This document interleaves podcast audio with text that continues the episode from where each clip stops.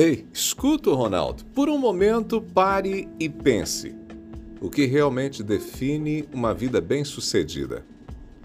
Entenda, aquilo que a gente pensa a respeito do, da vida bem-sucedida, sobre uma vida bem-sucedida, a imagem que a gente tem sobre o que é uma vida bem-sucedida, condiciona nossas ações e também as nossas emoções. A gente se move em função das imagens que a gente tem a respeito da vida. São elas que nos movem.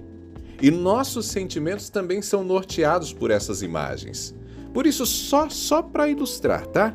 Se para você uma boa vida é uma vida que garante a possibilidade financeira de fazer todo ano uma viagem para a Europa, e você é uma pessoa que não tem os recursos necessários para isso, a chance de você se sentir frustrado e frustrada é grande. Aquilo que a gente idealiza e que na prática da vida não se conquista, produz insatisfação, desapontamento e até desgosto com a existência.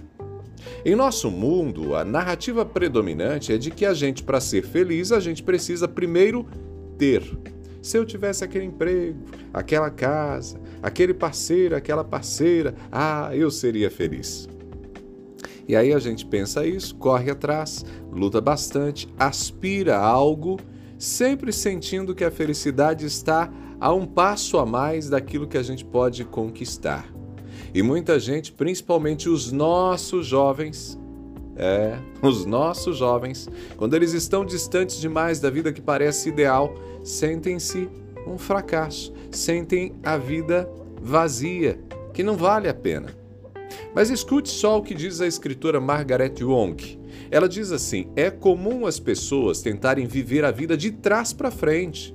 Procuram ter mais coisas ou mais dinheiro para fazerem mais o que querem e com isso serem mais felizes. Mas o que funciona mesmo é o caminho inverso. Primeiro você deve ser quem realmente é, depois fazer o que realmente precisa fazer, para então ter o que quer. Olha só que resumo incrível de como as coisas funcionam. Pessoas felizes são felizes porque começam com um desejo profundo de entender a si mesmas, de aceitar suas falhas, de amar seus pontos fortes e de ser genuinamente elas mesmas. O interessante é que quando a gente começa essa jornada, quando a gente foca no ser, algo incrível acontece. As nossas ações e escolhas começam a se alinhar com o nosso verdadeiro eu. Preste atenção nisso. Quando a gente tem clareza de quem a gente é, do que nos alegra, do que realmente a gente valoriza, as nossas ações passam a refletir aquilo que está em nosso coração. Eu conheço gente que nunca quis cursar direito, mas pelo status, a família pressionou, o jovem cedeu, resultado, tem sucesso financeiro, mas tem uma vida triste. É por isso que a escritora Margaret Young afirma que a gente deve, primeiro, ser quem a gente realmente é. Ou seja, a gente precisa se libertar das falsas expectativas, das idealizações de terceiros.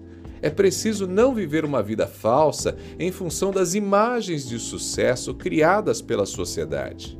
Além disso, quando a gente tem clareza de quem a gente é e dos desafios da existência, a gente não lamenta também pelo aquilo, por aquilo que nos cabe fazer. É sim, amigos e amigas. Algumas coisas precisam ser feitas independente delas nos trazerem prazer.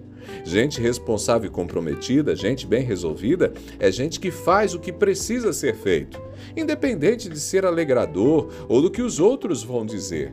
Nós temos responsabilidades e obrigações, e algumas delas são desafiadoras, mas são necessárias. E aqui que se encontra a mágica de viver. Nessa intersecção entre ser e fazer, desabrocham as verdadeiras realizações. Quando você abraça quem é de verdade, suas ações tornam-se reflexo desse autêntico ser e aquilo que você obtém torna-se uma consequência natural dessas ações. A felicidade, então, não é produto que a gente adquire numa loja, ou resultado direto de uma grande conta bancária. A felicidade era resultado de uma vida autêntica e íntegra. Portanto, em vez de buscar fora, comece a olhar para dentro de você o que te alegra, o que, que te faz bem de fato. Quando você conhecer bem isso, você vai descobrir os tesouros valiosos que estão aí, ó, esperando para serem descobertos e esperando para que você possa viver uma vida de verdade. Pegou a ideia? Eu sou Ronaldo Neso, estou te esperando lá no Instagram, arroba Ronaldo Neso, arroba Ronaldo Neso no Instagram. A gente se fala.